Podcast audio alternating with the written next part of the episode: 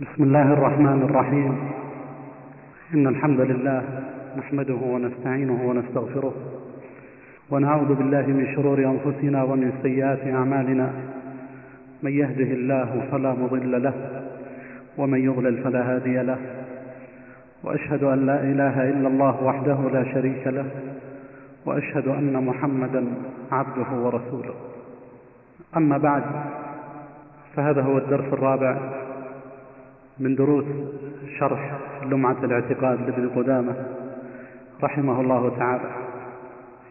وقفنا عند قول الشيخ رحمه الله تعالى فمما جاء في آيات الصفات أو فمما جاء من آيات الصفات قول الله عز وجل ويبقى وجه ربك.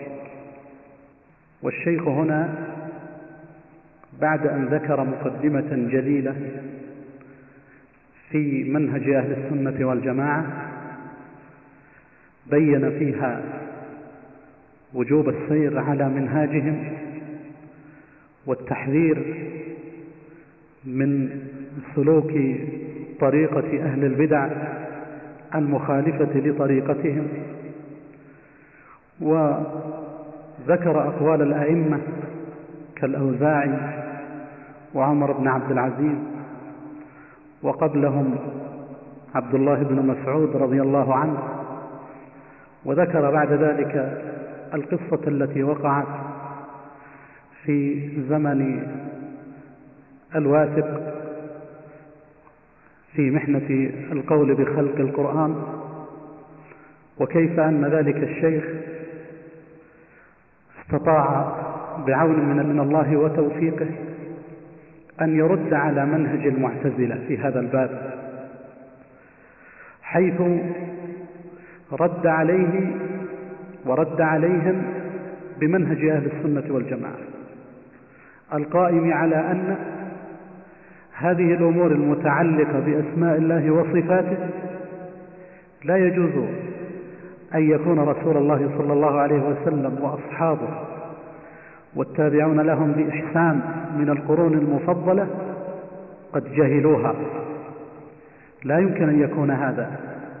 ثم يأتي بعد ذلك أفراخ القرامطة والمتأثرون بالفلاسفة والسائرون على المناهج العقلية بتأويلات وتحريفات متعددة ليكونوا هم العالمين بها.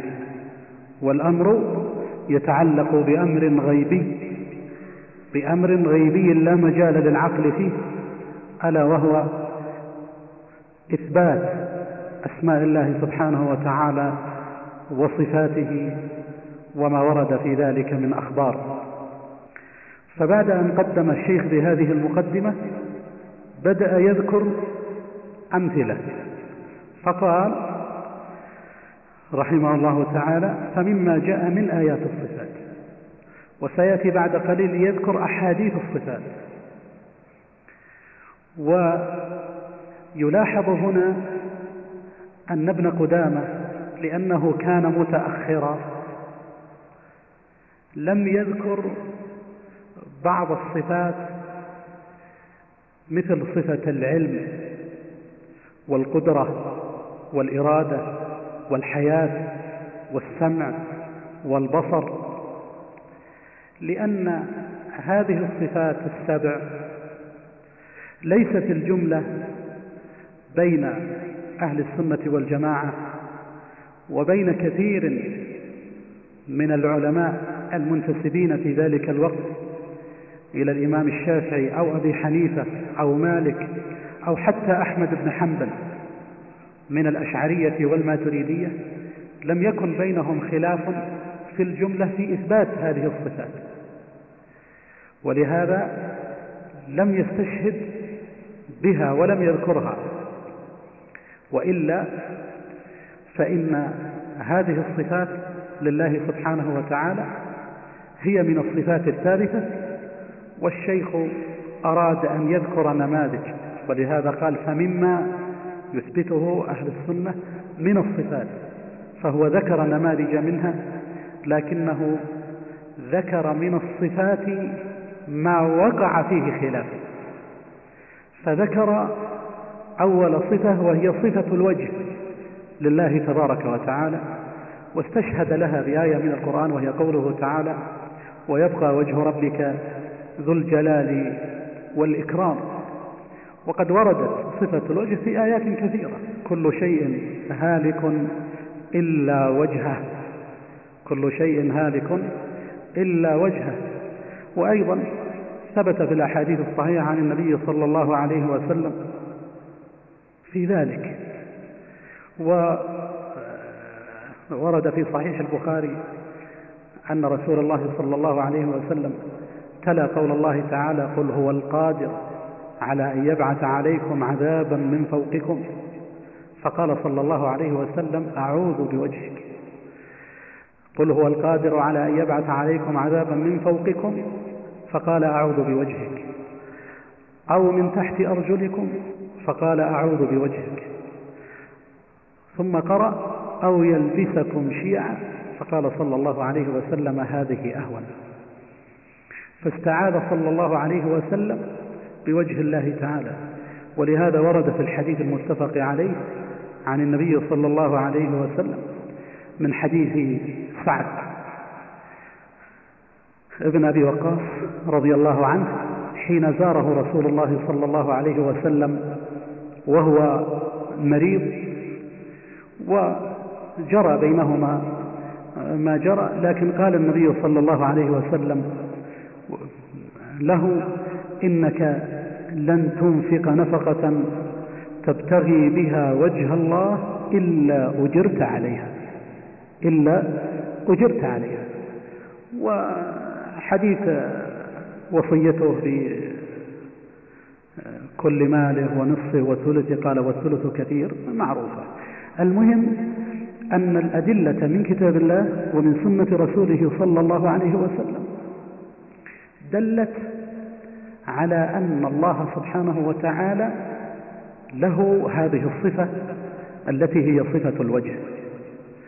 وصفة الوجه نثبتها لله سبحانه وتعالى كما يليق بجلاله وعظمته. لا نتأولها ولا نعطلها ولا نشبهها ولا نكيفها وإنما نثبتها كما أثبتها السلف الصالح رحمهم الله تعالى. هنا ونحن نتكلم عن صفة الوجه لله تعالى. أحب أن أقف وقفة قصيرة تتعلق بتقسيم الصفات. لأن بعضهم يقول صفة الوجه واليدين صفات خبرية وصفة العلم والحياة والإرادة والقدرة والسمع والبصر يسمونها صفات عقلية. هذه خبرية وهذه عقلية. وأحيانا يقولون صفة الوجه واليدين والحياة والعلم والسمع والبصر صفات ذاتية. وصفة الرضا والغضب والاستواء والمجيء والنزول والإتيان صفات فعلية أي أنها متعلقة بفعله بإرادته ومشيئته سبحانه وتعالى. وهذه التقسيمات لم تكن معروفة بهذا الشكل لدى السلف الصالح رحمهم الله تعالى.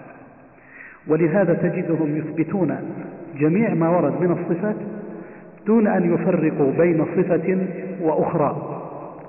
كما فعل ابن قدامة هنا ذكر صفات عديدة لله سبحانه وتعالى دون أن يميز ويقول هذه خبرية وهذه عقلية وهذه ذاتية وهذه فعلية. ولهذا فإنني أنصحكم بقراءة كتاب التوحيد آخر كتاب من صحيح البخاري رحمه الله تعالى. آخر كتاب من صحيح البخاري عنون له بعنوان كتاب التوحيد. وهذا الكتاب عظيم جدا. حقيقة من تأمل تبويب البخاري واستشهاده بالآيات ثم ذكره للأحاديث عن رسول الله صلى الله عليه وسلم يرى في هذا الكتاب عجبا. ومن هنا فإن من تأمل تبويبات البخاري رحمه الله تعالى يجد أنه صار في ذلك أيضا دون أن يفرق بين اسم من أسماء الله ولا بين صفة من صفاته. فارجعوا إليه إما إلى متنه أو ارجعوا مع المتن إلى شرح كتاب التوحيد للشيخ عبد الله الغنيمان. فإنه شرحه في مجلدين كبيرين وشرحه من الشروح الوافية المهمة وشرح من قبله مثل شرح ابن حجر. في فتح الباري أو العيني في عمدة القاري أو السيوطي الذي لخص الشرحين في إرشاد الساري أو غيرها من شروح البخاري يستعين بها الإنسان. لكن شرح الغنيمان لكتاب التوحيد الذي هو آخر كتاب من كتب صحيح البخاري شرحه جاء مبسوطا على وفق منهج أهل السنة والجماعة مع المناقشة. لمن أخطأ أو انحرف في هذا الباب. المهم هو أن هذه التقسيمات إنما جاءت بعد ذلك. وإذا كان بعضها له حظ من المعنى فإن بعض الصفات فعلا خبري مثل صفة الوجه أو اليدين. لا يمكن أن نطلع عليها إلا بخبر الصادق وبعضها خبري عقلي. مثل صفة العلم لله سبحانه وتعالى والإرادة. فإن هذه الصفات دلت عليها الأدلة من كتاب الله ومن سنة رسوله صلى الله عليه وسلم وأيضا دل عليها دليل العقل. لكن العمدة في الإثبات أولا إنما هو إنما هو للنقل لأن هذه متعلقة بأسماء الله وصفاته. لكن لا يمنع بعد إثباتها بالعقل أن ندلل عليها أن بعد إثباتها بالنقل أن ندلل عليها بدليل العقل إذا كان الاستدلال منهجيا وصحيحا. كذلك أيضا التقسيم بأن هناك صفات ذاتية مثل صفة الحياة لله سبحانه وتعالى. وأن هناك صفات فعلية هذا أيضا مما له حظ من المعنى. وقد دلت عليه النصوص فإن بعض صفات الله سبحانه وتعالى تتعلق بمشيئته وإرادته.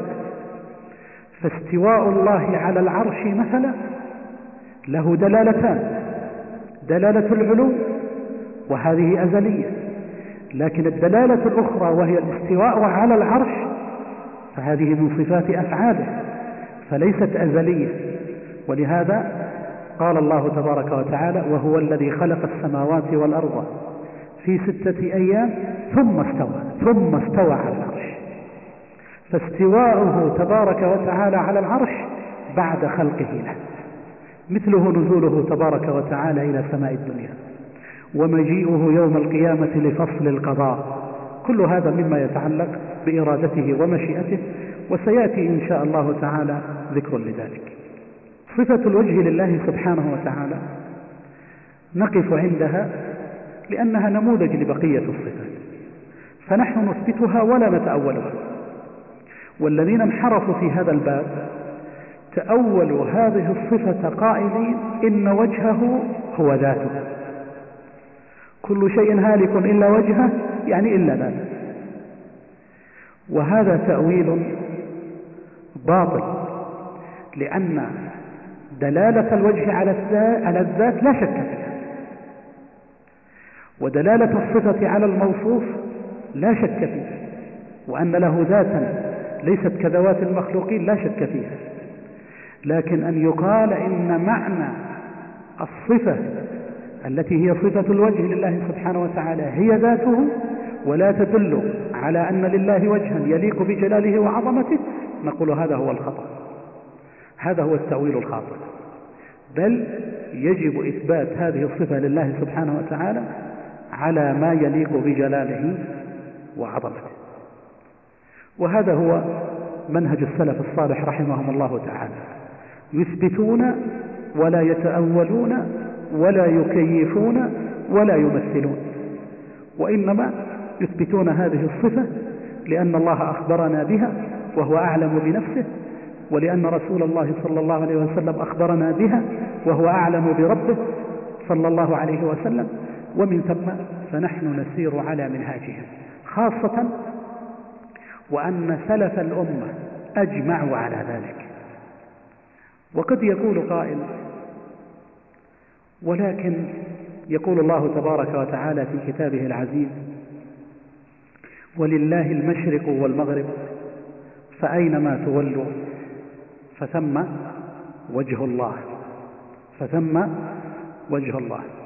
وقالوا إن بعض المفسرين من السلف قال وثم وجه الله أي قبلة الله أي قبلة الله. وظن هؤلاء أن قولهم قبلة الله إنما هو تأويل لهذه الصفة ولهذا لما ألف شيخ الإسلام ابن تيمية رحمه الله تعالى العقيدة الواسطية التي هي عقيدة جامعة لمسائل عظيمة وخالفه من خالفه من أهل الكلام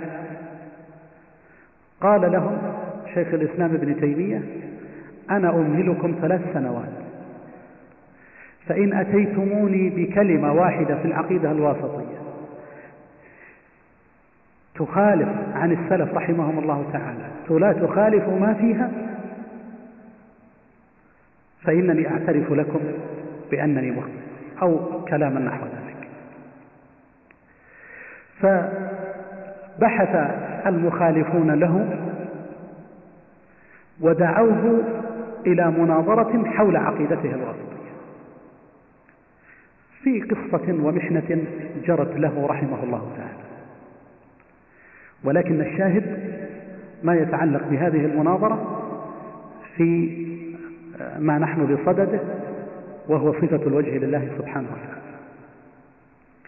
يقول رحمه الله تعالى في مناظرته في الواسطية فلما جلسنا أي جلس الشيخ مع مخالفيه من أهل الكلام وغالبهم أشعرية رحمهم الله جميعا قال شيخ الإسلام ابن تيمية فلما جلسنا قالوا لي وكأنهم كانوا فرحين لقد وجدنا عن السلف تأويل تأويلا.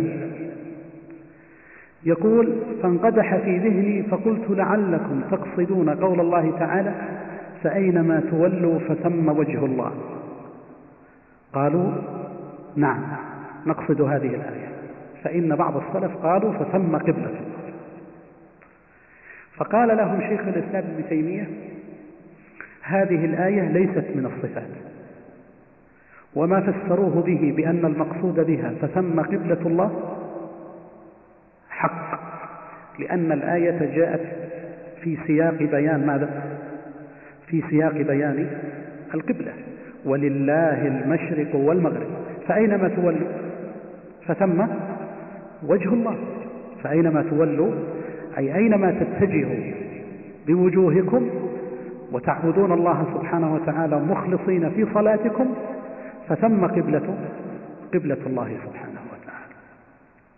ولا شك أن سياقة الآية دال على هذا. لكن يبقى في الكلام بقية ألا وهي أن شيخ الإسلام ابن تيمية في موضع آخر من كتبه احتج بهذه الآية وأثبت منها صفة الوجه لله تبارك وتعالى. فكيف ذلك؟ نقول نعم الاحتجاج بهذه الآية على إثبات صفة الوجه لله صحيح. وارجو أن تنتبهوا معي لهذه الأمور لأن هذا ستجدونكم أنفسكم محتاجين إليه في بعض القضايا التي هي متعلقة بصفات الله سبحانه وتعالى. كيف تكون هذه الآية حجة؟ هذه الآية سيقت مساق بيان القبلة لكن لا يعبر عنها بنسبة الصفة إلى الله إلا ما صح أن يكون صفة لله. إلا ما صح أن يكون صفة لله. إذا قوله تعالى فأينما تولوا فثم وجه الله نقول المعنى يدل على القبلة لكن أيضا لأنه قال وجه الله ما أتى بهذا التعبير إلا وأن الله سبحانه وتعالى له وجه يليق بجلاله وعظمه. فهمتم القضية واضحة إلا وأن الله سبحانه وتعالى له وجه يليق بجلاله وعظمته. ولهذا اختلف السلف رحمهم الله تعالى مثلا في بعض الصفات. مثل صفة الجنب أن تقول نفس يا حسرة على ما فرطت في في جنب الله. فبعض السلف قال نأخذ منها إثبات صفة الجنب لله. بعضهم قال لا سياقة الآية تدل على أنها على ما فرطت في حق الله وطاعة الله. ولم تأتي هذه الآية لبيان الصفة. وكلا القولين. فيهما حق أو ليس فيهما حق؟ نعم كلا القولين فيه حق. لأن الذين قالوا نثبت منها الصفة قالوا نعم نحن معكم. أن سياقة الآية على ما فرطت في حق الله وطاعة الله وهذا واضح الدلالة جدا. ولو أراد إنسان أن يشرح هذه الآية وقيل له ما معنى قول تلك النفس التي تتأسف يوم القيامة على ما فرطوا ما معنى قول الله تعالى حكاية عنها؟ أن تقول نفس يا حسرة على ما فرطت في جنب الله. لفسرها بأنها تتحسر على ما فرطت في الإيمان بالله وطاعة الله والصلاة والعبادة وغير ذلك. ويكون تفسيره تفسيره صحيح. لكن من قال إنه يؤخذ منها صفات من أين أخذ؟ قال إنه لا يأتي التعبير بالنسبة لله سبحانه وتعالى إلا بما يصح أن يوصف الله به. إلا بما يصح أن يوصف الله سبحانه وتعالى به. ومن ثم فقال على ما فرطت في جنب الله تدل على المعنى الذي دلت عليه سياق الآية وأيضا نستفيد منه أن لله جنبا يليق بجلاله وعظمته ولا فرق بين الجنب والساق والقدم والرجل والوجه واليدين والعين وهذه الصفات كلها دلت عليها أدلة صريحة صحيحة بعضها في كتاب الله وبعضها في سنة رسوله صلى الله عليه وسلم. ثم قال الشيخ رحمه الله تعالى وقوله سبحانه وتعالى بل يداه مبسوطتان. وصفة اليدين لله سبحانه وتعالى أيضا مما وردت أدلته نصا في كتاب الله تبارك وتعالى. مثل هذه الآية التي استشهد بها الشيخ. ومثل قول الله تبارك وتعالى والسماء بنيناها بأيد وإنا لموسعون. ومثل قول الله تبارك وتعالى ما منعك أن تسجد لما خلقت بيدي ومثل قول النبي صلى الله عليه وسلم في أحد ألفاظ البخاري يد الله ملأى يد الله ملأى لا يغيضها نفقة يعني لا ينقصها نفقة. سحاء الليل والنهار. السحاء كثيرة الصب سحاء الليل والنهار. فقوله يد الله ملأى هذا يدل على إثبات صفة اليد لله سبحانه وتعالى. وأيضا حديث يقبض الله السماوات بيمينه والأراضين بشماله على رواية مسلم. وأيضا حديث الشفاعة حينما يأتي الناس إلى آدم ويقولون له أنت قد كرمك الله فيقولون له وخلقك الله بيده وخلقك الله بيده. فهذه دالة على إثبات اليدين لله سبحانه وتعالى لله سبحانه وتعالى. والنصوص الواردة في مثل قوله تعالى تبارك الذي بيده الملك تدل على صفة اليد. كما في أيضا حديث الشفاعة وخلقك الله بيده.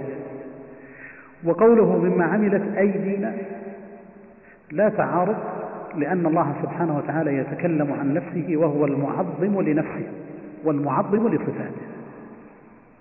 أو يقال أقل الجمع إثنان فتتفق آية مما عملت أيدينا مع آية بل يداه مبسوطتان ما منعك أن تسجد لما خلقت بيدي والمخالفون لأهل السنة والجماعة في هذه من المعتزلة وكثير من الأشعرية والماتريدية يقولون إن اليد بمعنى القدرة وأحيانا يفسرونها بمعنى النعمة. وقولهم هذا مخالف لمنهج السلف الصالح رحمه الله تعالى لأنه تأويل لم يدل عليه دليل. والسلف رحمهم الله تعالى أثبتوا هذه الصفات أثبتوا رحمهم الله تعالى هذه الصفات ومنعوا من تأويلها. ولكن في صفة اليدين لله جاءت النصوص بدلالة قاطعة تمنع من التأويل. وإني والله حتى هذه اللحظة أعجب كيف جرأ أولئك العلماء الفضلاء على أن يتأولوا قوله تعالى بل يداه مبسوطتان وقوله تعالى ما منعك أن تسجد لما خلقت بيدي. نص صريح واضح لا يمكن التأويل. يداه نعمتان ما خلقت بيدي بنعمتي بقدرتي بيدي وقدرتي. لا يمكن. نص صريح في إثبات صفة اليدين لله سبحانه وتعالى. ولهذا فإنني أقول وكما قال من سبقني من أهل العلم إن تأويلهم لهذه الآية لا وجه له لا وجه له حتى من دلالة اللغة العربية. قد يكون بعض التأويلات الأخرى وإن كان باطلا له وجه في اللغة العربية لكنه تأويل باطل. لكن تأويلهم لليدين تأويل لا وجه له إطلاقا في اللغة العربية. ولهذا في قول الله تبارك وتعالى ما منعك أن تسجد لما خلقت بيدي. جاءت العبارة وجاء التعبير قاطئا في هذه المسألة. فقال أولا خلقت. فأضاف الفعل إلى نفسه. خلقت. وعبر بلفظ الخلق. والخلق له دلالته الخاصة. ثم قال بيدي. وأضافها إلى نفسه. بيدي ما منعك أن تسجد. لما خلقت بيدي.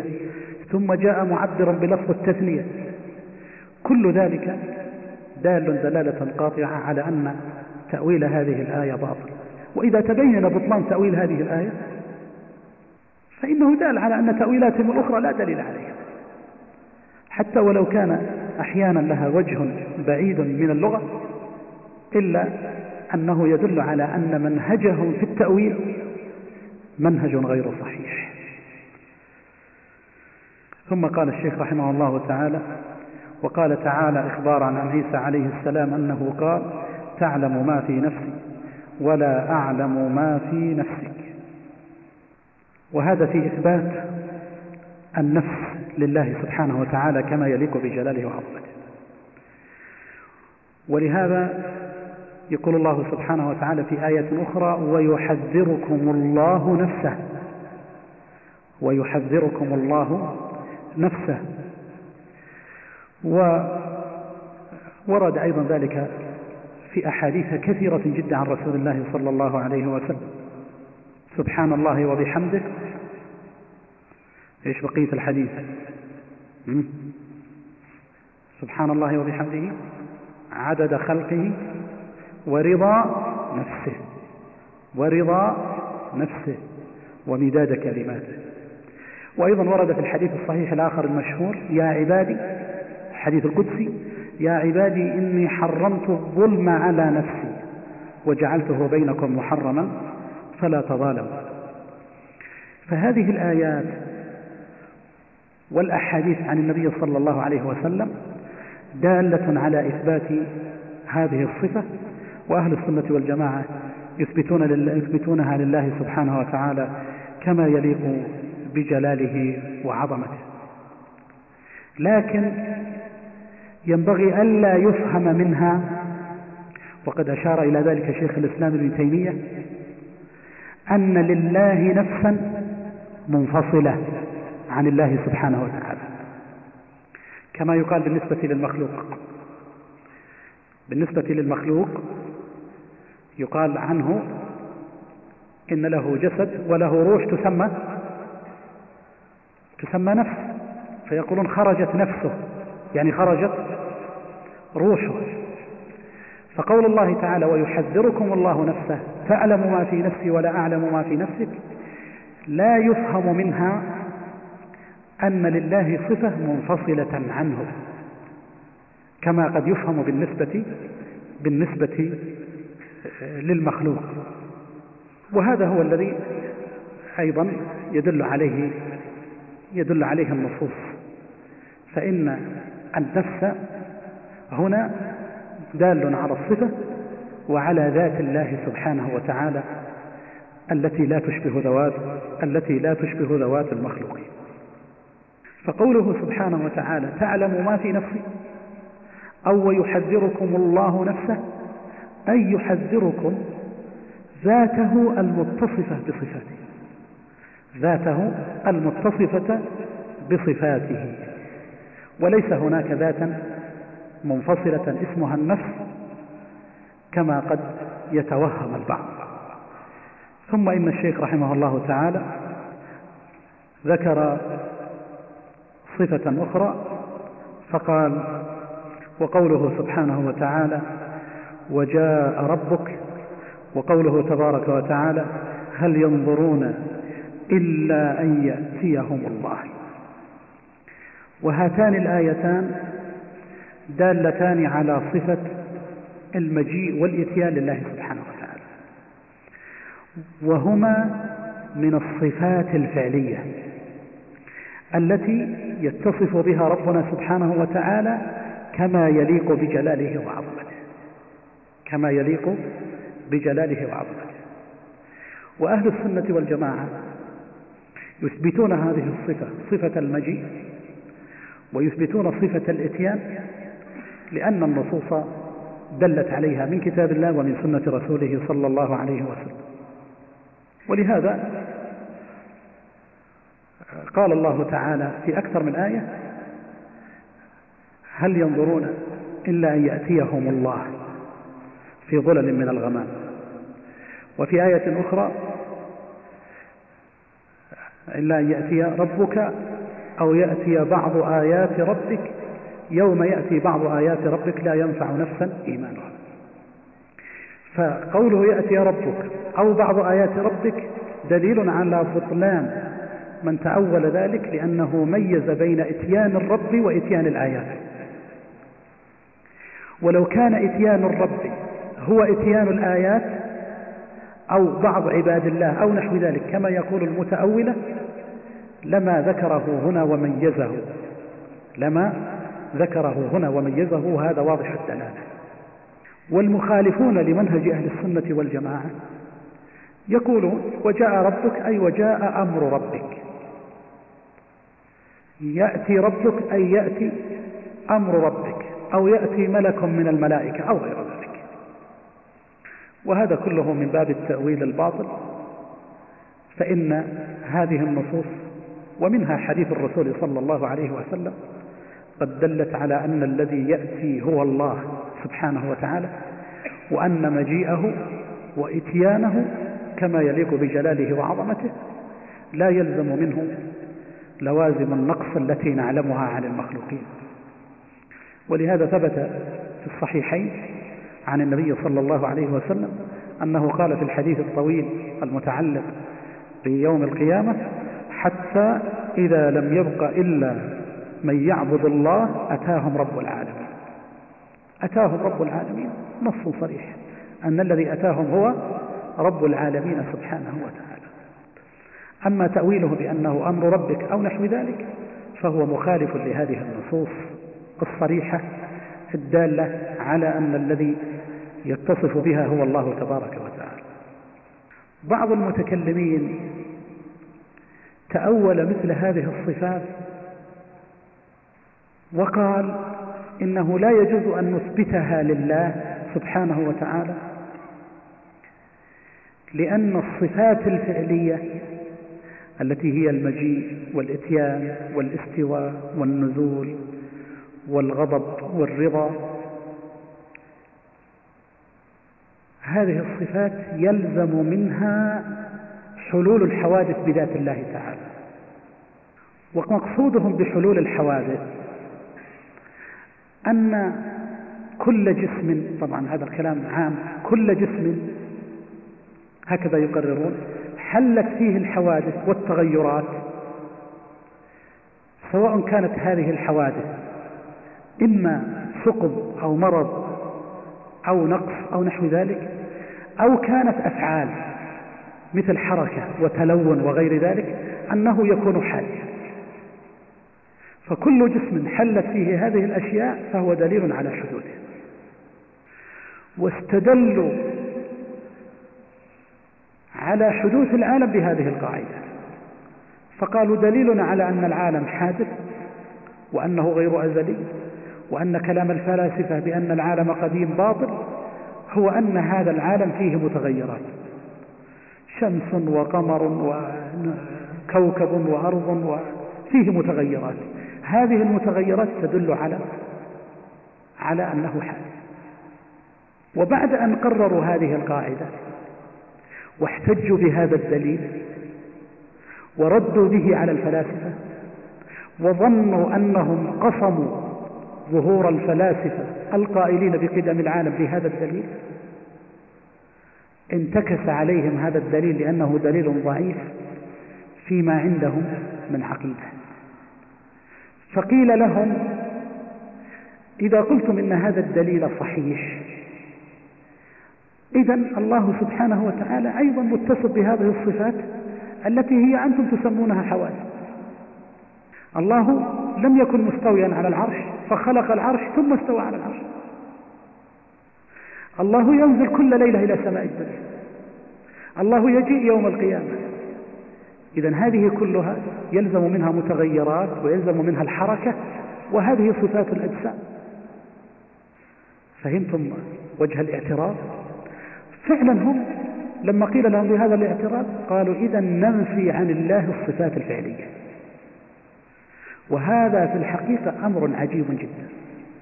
والمشكلة أن هذه القضية أن هذه القضية نشأت منذ زمن قديم قبل الأشاعرة وقبل الماتريدية.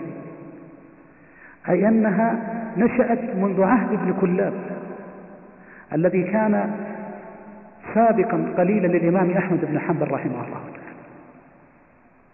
فإن ابن كلاب لما جاء وجد الناس على طريقتين. الناس في عصره على طريقتين. طريقة أهل السنة والجماعة يثبتون جميع الصفات دون أن يفرقوا بينها بين صفات الذات وصفات الفعل الخبرية وغير الخبرية صفات المعاني صفات الذوات بين لا يفرقون بينه ويثبتون الجميع لأن منهجهم واحد. ولا فرق بين الصفات.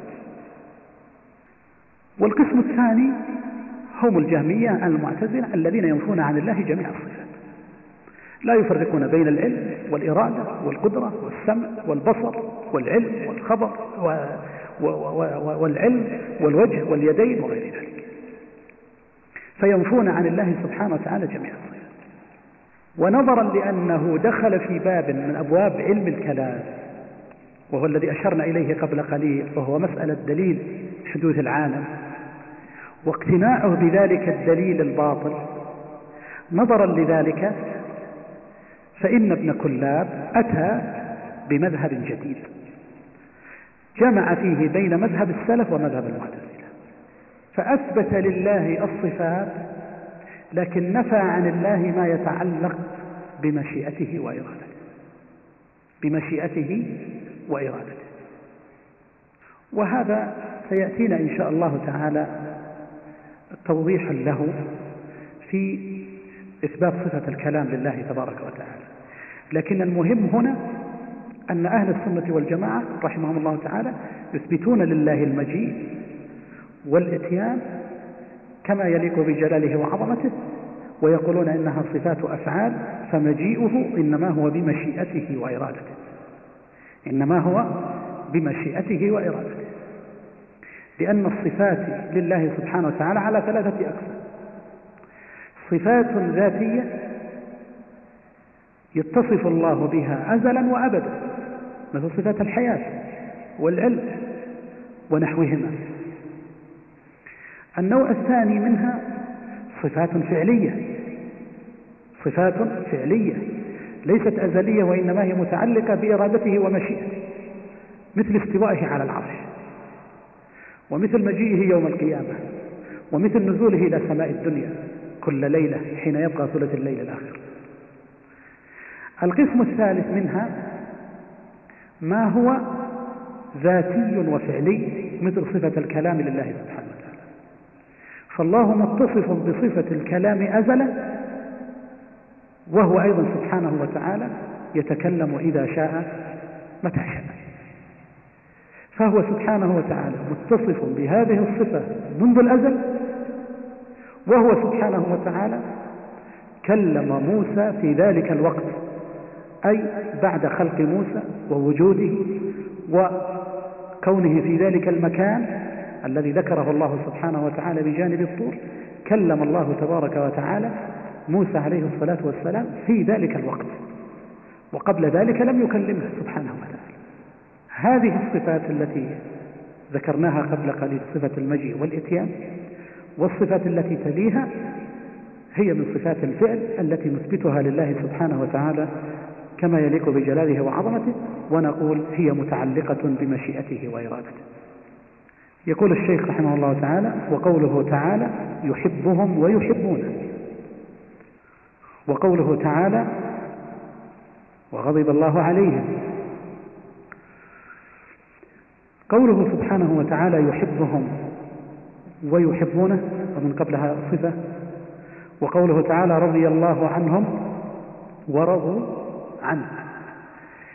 صفة الرضا أيضا من الصفات التي هي صفة لله يثبتها أهل السنة والجماعة ويثبتونها لله تبارك وتعالى. وقد دلت عليها آيات كثيرة جدا. في آيات عديدة فيها رضا الله سبحانه وتعالى. رضي الله عنهم ورضوا عنه في أكثر من آية. وأيضا ورد عن النبي صلى الله عليه وسلم كما في صحيح مسلم عن النبي صلى الله عليه وسلم أنه قال إن الله ليرضى عن العبد يأكل الأكلة فيحمده عليها ويشرب الشربة فيحمده عليها. فقوله إن الله يرضى ومثله الحديث إن الله يرضى لكم ثلاثة. وإثبات صفة الرضا لله سبحانه وتعالى يثبتها أهل السنة والجماعة كما يليق بجلاله وعظمته كما يليق بجلاله وعظمته وهي من صفات الأفعال أي أن الله سبحانه وتعالى يرضى عن عبده إذا شاء وأخبر أنه يرضى عن عبده إذا فعل الطاعة وهذه الصفة ومثلها صفة المحبة وغيرها يثبتها أهل السنة والجماعة رحمهم الله تعالى دون أن يتأولوها. ومن تأولها بأن المقصود بالرضا إرادة الإنعام أو بالمحبة إرادة الإنعام ونحو ذلك فهذا تأويل تأويل باطل تأويل باطل لم يدل عليه دليل. وإذا كان أولئك تأولوا مثل هذه الصفة خوفا من التشبيه لأنك إذا قلت لك كيف تثبت لله سبحانه وتعالى صفة الرضا؟ كيف لا تثبت لله صفة الرضا أو صفة المحبة؟ قال خوف من التشبيه لأن الرضا أو المحبة هي صفة في المخلوق تدل على نوع من ميل القلب وانكسار القلب بالنسبة للمحبة ونحو ذلك. وهذا الميل والانكسار إنما يليق بالمخلوق. والله سبحانه وتعالى منزه عنه نقول له نعم ونحن ننزه الله عن صفات المخلوق. لكن بماذا أنت تقول عن هذه الآية؟ قال أقول الرضا إرادة الثواب. المحبة إرادة الإنعام. ونحو ذلك. فنقول له أنت فررت من شيء فوقعت في مثله تماما. لأنك قلت إرادة الإنعام وتثبت لله صفة الإرادة وتقول إرادة الإكرام. ماذا تقول في الإرادة؟ الإرادة أيضا هي ميل القلب. الإرادة هي ميل القلب. إذا قيل من البشر فلان يريد هذا الشيء أي أن قلبه يميل إليه. يريد أن يصنع شيئا أي أن نفسه تميل إليه. وهذا من صفات المخلوقين. فيلزمك في فيما فررت إليه نظير ما لزمك فيما فررت منه. أنت فررت من إثبات الرضا والمحبة. يلزمك في الإرادة ما لزمك في المحبة.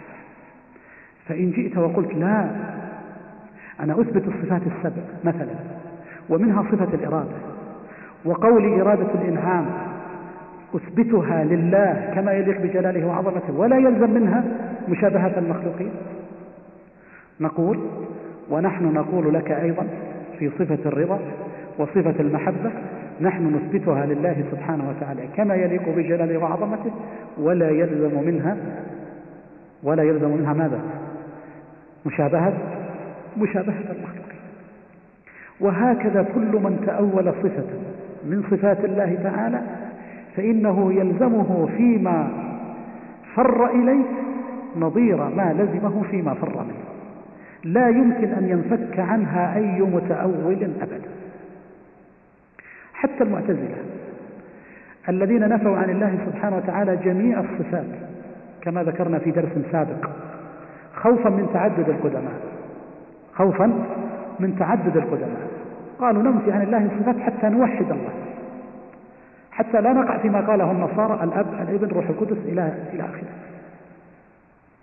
نقول لنفس المعتزلة أنتم تقولون هذا تنفون عن الله من باب التوحيد؟ فسيقولون نعم نقول هذا الكلام. نقول لهم طيب أنتم تقولون الله موجود ولا غير موجود؟ ماذا سيقولون إن قالوا الله غير موجود إيش النتيجة؟ انتهى الكلام معهم. انتهى الكلام معهم لأنهم معنى ذلك ينكرون وجود الله سبحانه وتعالى. وإن قالوا الله موجود فماذا سنقول لهم؟ والمخلوق موجود. والمخلوق موجود. فإذا كنتم تفرون من تشبيه الله بخلقه وتقولون إننا ننفي عن الله الصفات حتى لا نجعل مع الله غيره فأنتم ملزمون في صفة الوجود لله سبحانه وتعالى وأنه تبارك وتعالى موجود. فإن قالوا لا نحن نقول الله موجود لكن وجود الله ليس كوجود المخلوقين وجود المخلوق المخلوق وجد من عدم المخلوق غير واجب ممكن.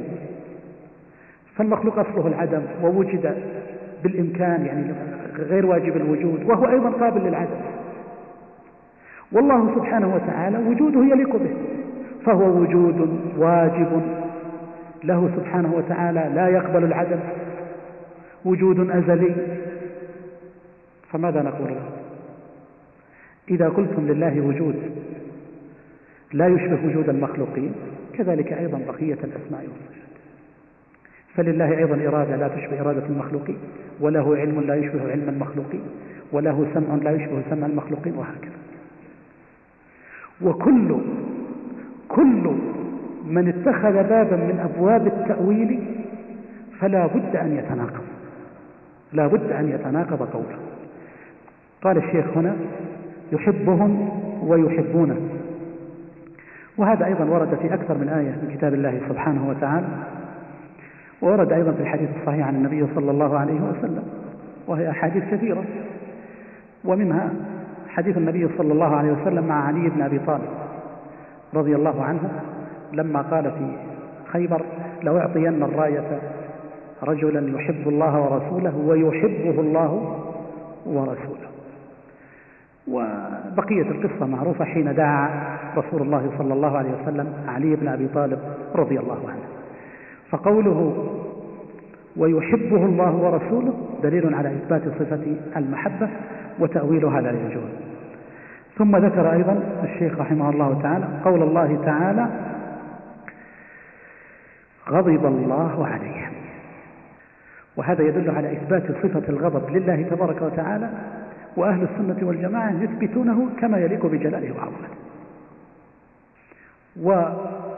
والأدلة عليه من كتاب الله كثيرة معروفة ومن سنة الرسول صلى الله عليه وسلم.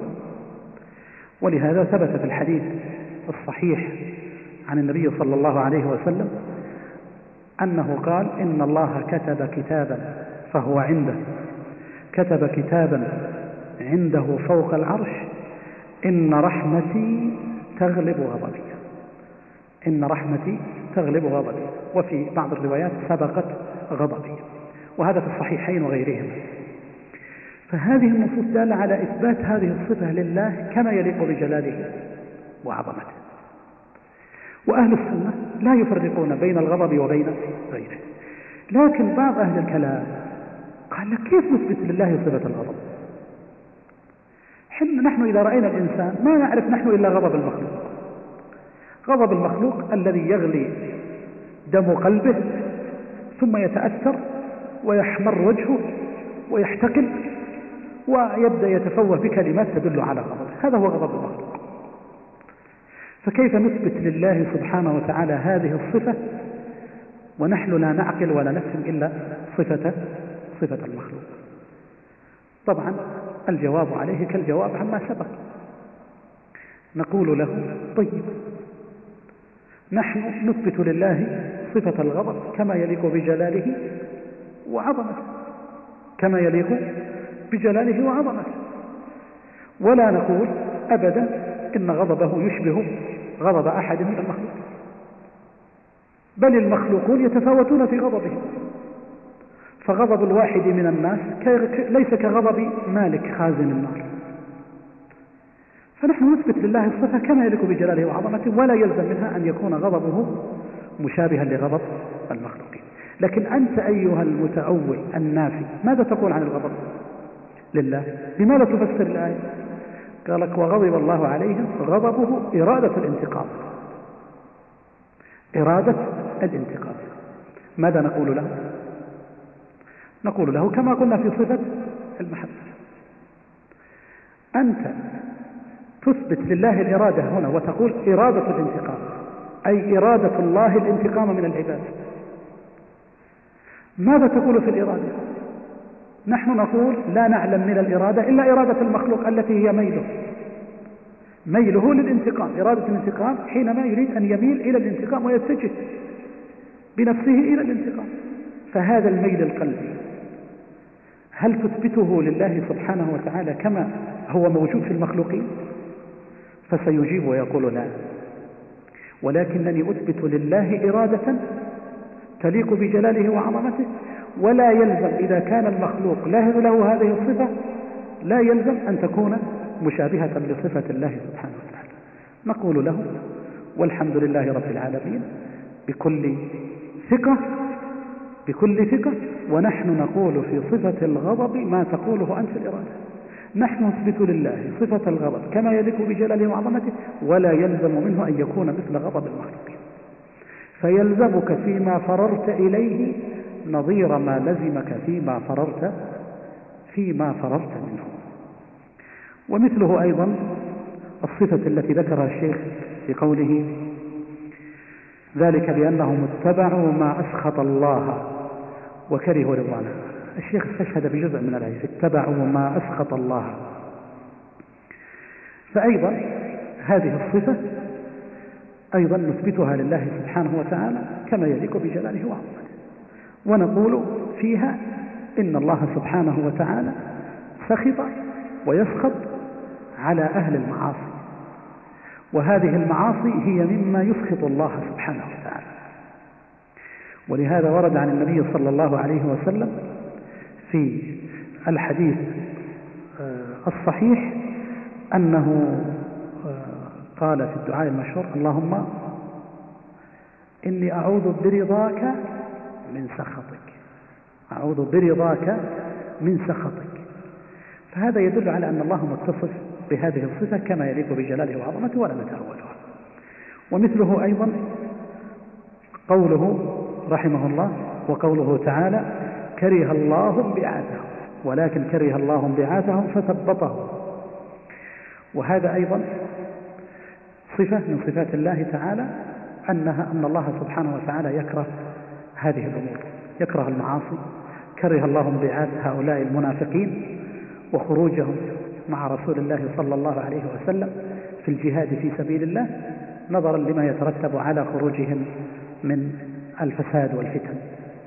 ولهذا ورد عن النبي صلى الله عليه وسلم في هذه الصفة مثل قوله عليه الصلاة والسلام إن الله كره لكم قيل وقال وكثرة السؤال وإضاعة وإضاعة المال وكثرة السؤال وإضاعة المال وهذا في صحيح البخاري. فقوله كره لكم يدل على إثبات هذه الصفة لله سبحانه وتعالى كما يليق بجلاله وعظمته. ثم إن الشيخ رحمه الله تعالى انتقل بعد ذلك إلى السنة. فقال ومن السنة قول النبي صلى الله عليه وسلم ينزل ربنا تبارك وتعالى كل ليلة إلى سماء الدنيا. أولا قوله ومن السنة يدل على منهج الشيخ رحمه الله تعالى المنهج الموافق للسلف رحمه الله تعالى أنهم يحتجون بالسنة وبأخبار الآحاد في باب العقيدة. وقد سبقت الإشارة إلى هذا. فأهل السنة والجماعة يثبتون لله ما أثبته وأثبته رسوله. فما أثبته رسوله من الصفات يثبتونه. ومن ذلك صفة النزول التي دلت عليها الأحاديث الكثيرة عن النبي صلى الله عليه وسلم والتي فيها أن الله تبارك وتعالى ينزل حين يبقى ثلث الليل الآخر. ينزل كل ليلة حين يبقى ثلث الليل الآخر. فيقول من يدعوني فأستجيب له من يسألني فأعطيه من يستغفرني فأغفر له. حتى يطلع الصبح حتى يطلع الصبح. وصفة النزول لله سبحانه وتعالى إنما وردت في السنة. ومع هذا فإن السلف رحمه الله تعالى حدثوا بهذه الأحاديث ورووها وأثبتوا ما دلت عليه كما يليق بجلاله وعظمته ولا تلزم منها لوازم باطلة. لا يلزم منها أن يكون نزوله تبارك وتعالى مثل نزول المخلوقين. ولهذا ألف العلماء رحمهم الله تعالى كتبا مستقلة في النزول في إثبات النزول لله تبارك وتعالى. وهذه الكتب دالة على عناية السلف بهذه الصفة نظرا لأنها ثبتت في سنة الرسول صلى الله عليه وسلم ونظرا لأن كثيرا من المتكلمين بل عامة المتكلمين تأولوا هذه الصفة بتأويلات باطلة مثل قولهم إن الذي ينزل هو أمره أو رحمته ومثل قولهم إن الذي ينزل ملك من الملائكة. فبين السلف رحمهم الله تعالى أن هذه الأحاديث إنما دلت على إثبات الصفات لله سبحانه وتعالى دون أي دون أن تشبه صفات المخلوقين ومن ثم فلا يجوز فلا يجوز تأويلها. وأحب أن أقف وقفة مع هذه الصفة لله سبحانه وتعالى فإن بعض الناس قد يخطر بباله خواطر تتعلق بهذه الصفة ومنها كون جميع البلاد فيها ثلث الليل الآخر ومنها أن الله عظيم أكبر من المخلوقات فكيف ينزل إلى سماء الدنيا؟ والجواب على ذلك وأرجو أن تعوه سمعكم. الجواب على ذلك أن هذه الخواطر إنما نشأت من توهم التشبيه أي من توهم أن صفات الله مثل صفات المخلوق. وهذه العلة هي التي بها نفى المنحرفون صفات الله. فإذا تأول صفة الكلام أو صفة الوجه أو اليدين لله سبحانه وتعالى أو نحو ذلك فتشت عنه. لماذا تأول؟ فإنك تجده أولا شبه ثم عطل شبه أولا ففهم وقرأ الآية فلما قرأها لم يفهم منها إلا ما هو من صفات المخلوقين فلما شبه صفة الله بصفات خلقه واستقر هذا في ذهنه فكر وقال هذا لا يليق بالله. فماذا صنع؟ قال إذا نتأول هذه الصفة وننفيها عن الله سبحانه وتعالى. لكن لو كان في البداية عظم الله حق تعظيمه ونزهه من التشبيه لأثبتها منذ البداية دون أن يقرنها أو يكيفها أو يشبهها بصفات المخلوقين ولكان منذ البداية مثبتا لها. تعالوا إلى صفة النزول بعد الأذان. تفضل. نقول فيما يتعلق بصفة النزول إن الوهم والخواطر التي تخطر في البال إنما نشأت من قياس الله بخلقه أو تشبيه الله بخلقه. فيظن الظان مثلا أن الله سبحانه وتعالى مثل ما يقال عن كوكب من الكواكب إذا كان بعيد ثم نزل إذا تصبح السماء فوقه ويكون في جو الأرض ونحو ذلك. نقول هذا خطأ. ناجم من أن الإنسان ما عظم ربه حق تعظيمه وفهم ذلك. لأن الله سبحانه وتعالى لا يقاس بخلقه. يقول الله تبارك وتعالى وما قدر الله حق قدره. والأرض جميعا قبضته يوم القيامة والسماوات مطويات بيمينه. والسماوات مطويات بيمينه. إذا إذا كانت السماوات مطويات بيمينه إذا كانت الأرض قبضته يوم القيامة إذا كانت السماوات السبع والأراضين السبع في يد الرحمن كخردل في يد أحدكم إذا كيف يأتي إنسان ويفهم أنه إذا نزل معنى ذلك تصبح السماوات فوقه أو يصبح العرش فوقه؟ إن نزول الله تبارك وتعالى هو نزول يليق بجلاله وعظمته ولا يشبه نزول المخلوقين ولا يلزم منه هذا اللازم أن يكون العرش فوقه أو السماوات فوقه ما عدا سماء الدنيا مثلا. بل الله سبحانه وتعالى ينزل كما يليق بجلاله وعظمته ولا نعلم كيفية نزوله. ولهذا لو قيل كيف ينزل؟ نقول كيف هو؟ فسيقول لك أنا لا أعرف ذلك. نقول كذلك أيضا نحن لا نعرف أن نكيف صفاته. سبحانه وتعالى. إذا فأي لازم باطل يظنه الظان فيما يتعلق بنزوله سبحانه وتعالى هو غير لازم بالنسبة لله تبارك وتعالى. هذه قضية. الثانية مثل ذلك اختلاف الليل والنهار.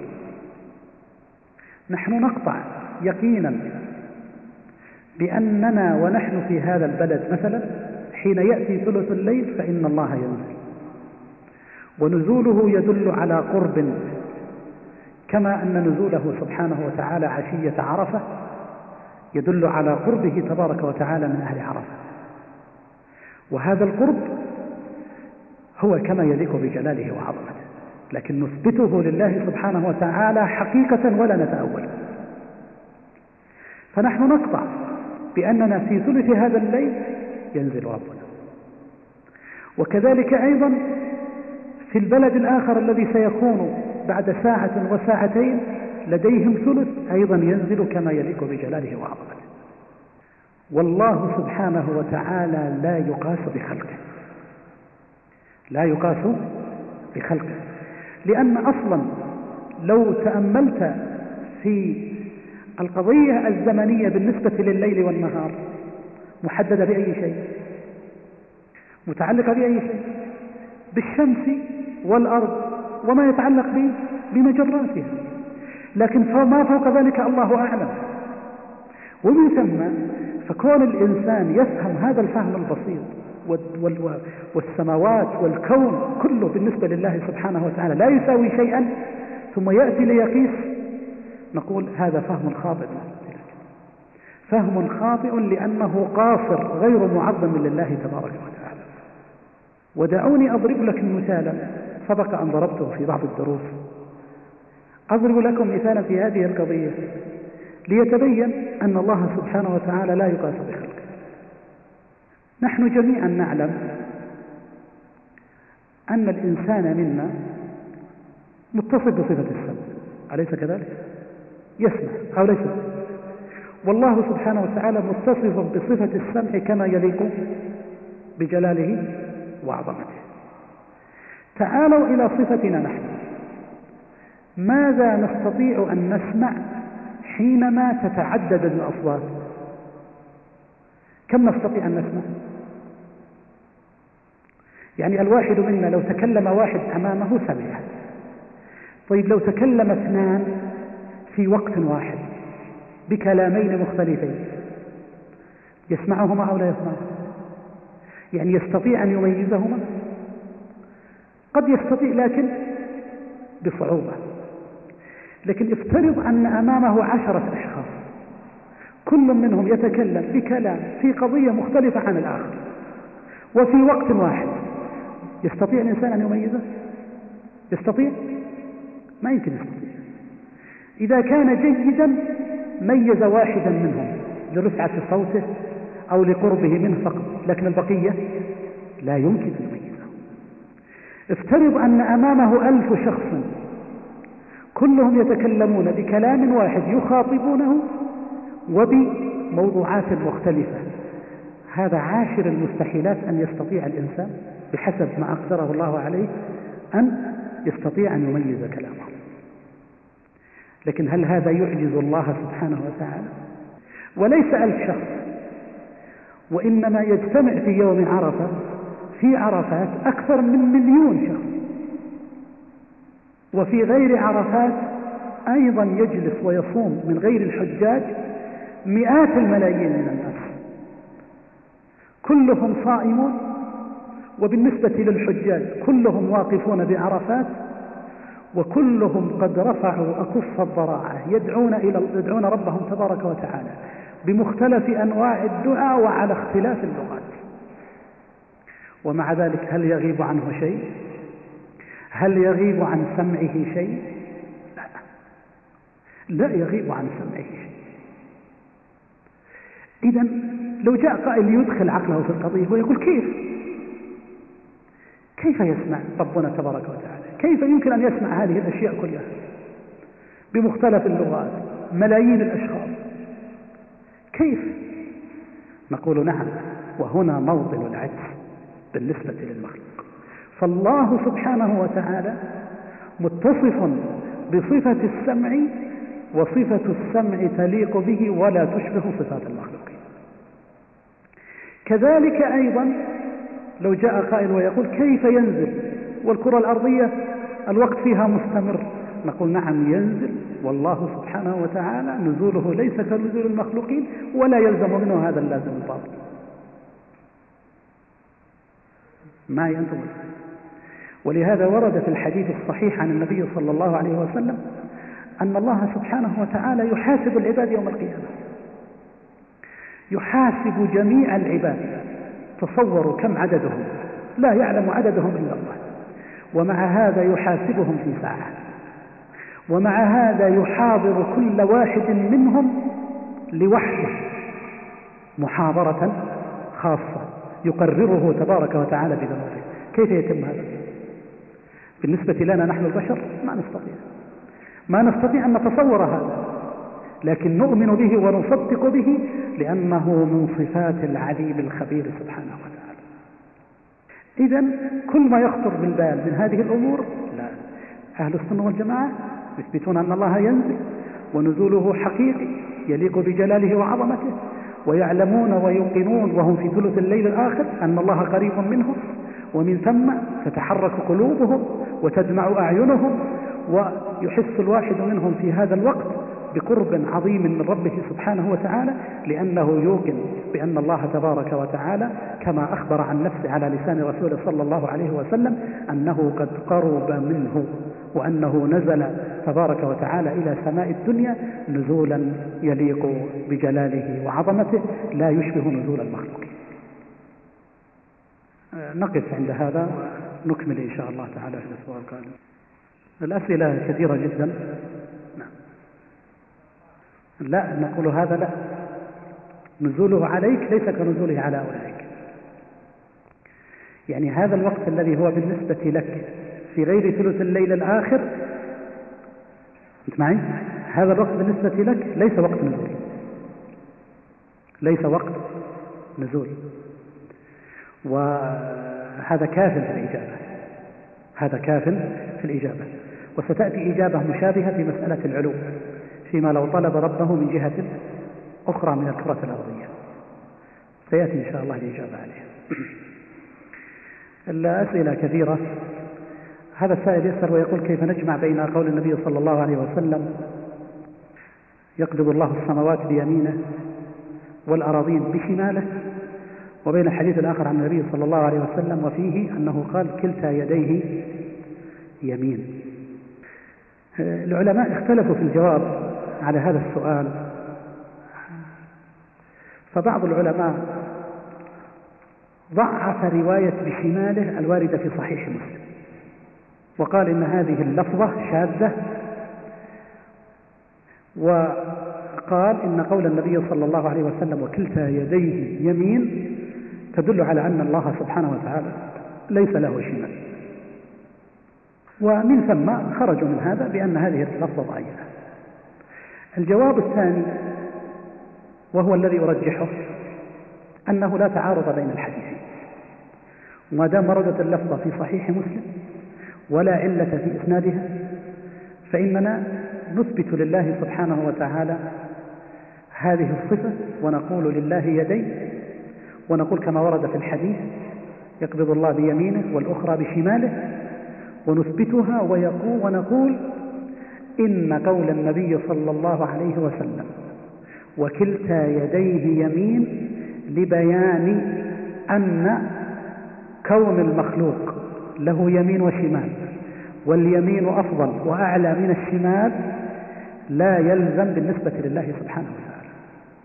بل لله يدي يدان يمين وشمال وكلتا يداه كلتا يديه يمين فلا يلزم النقص اللازم للمخلوق واضح الإجابة طيب. يقول ما رأيك في من قال لله يد لا نستطيع وصفها؟ كيد الباب الذي لم نرها لا أستطيع وصفها. أهل السنة والجماعة يثبتون الله صفة اليد والمعنى اليد معروف في اللغة العربية. لكن يثبتونها لله كما يليق بجلاله وعظمته ولا تشبه صفات المخلوقين. هذا هو المهم. أن نثبتها لله ونحن نفهم معنى اليد في اللغة العربية؟ فنثبت المعنى. ولكن نقول إن هذه الصفة لا نعلم كيفيتها ولا تشبه صفات المخلوق. لا تشبه يد المخلوق ولا يد الباب ولا غيره بل هي صفة تليق بجلاله وعظمته. هذا يقول هل الأسماء التالية من أسماء الله المقصود الدائم الراضي فكثير أيضا هكذا لغة فكثيرا. فكثيرا ما نسمع باسم عبد المقصود وعبد الدائم وعبد الراضي. آه، ونحن نعلم أن العبودية لله سبحانه وتعالى.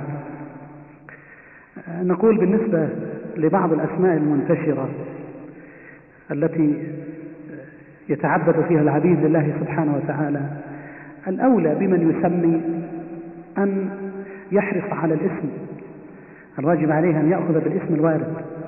الثابت في كتاب الله وفي سنة رسوله صلى الله عليه وسلم. وأسماء الله سبحانه وتعالى من خلال الاستقصاء في كتاب الله وفي سنة رسوله كثيرة. وإن كانت أسماء الله غير منحصرة بهذه بهذه.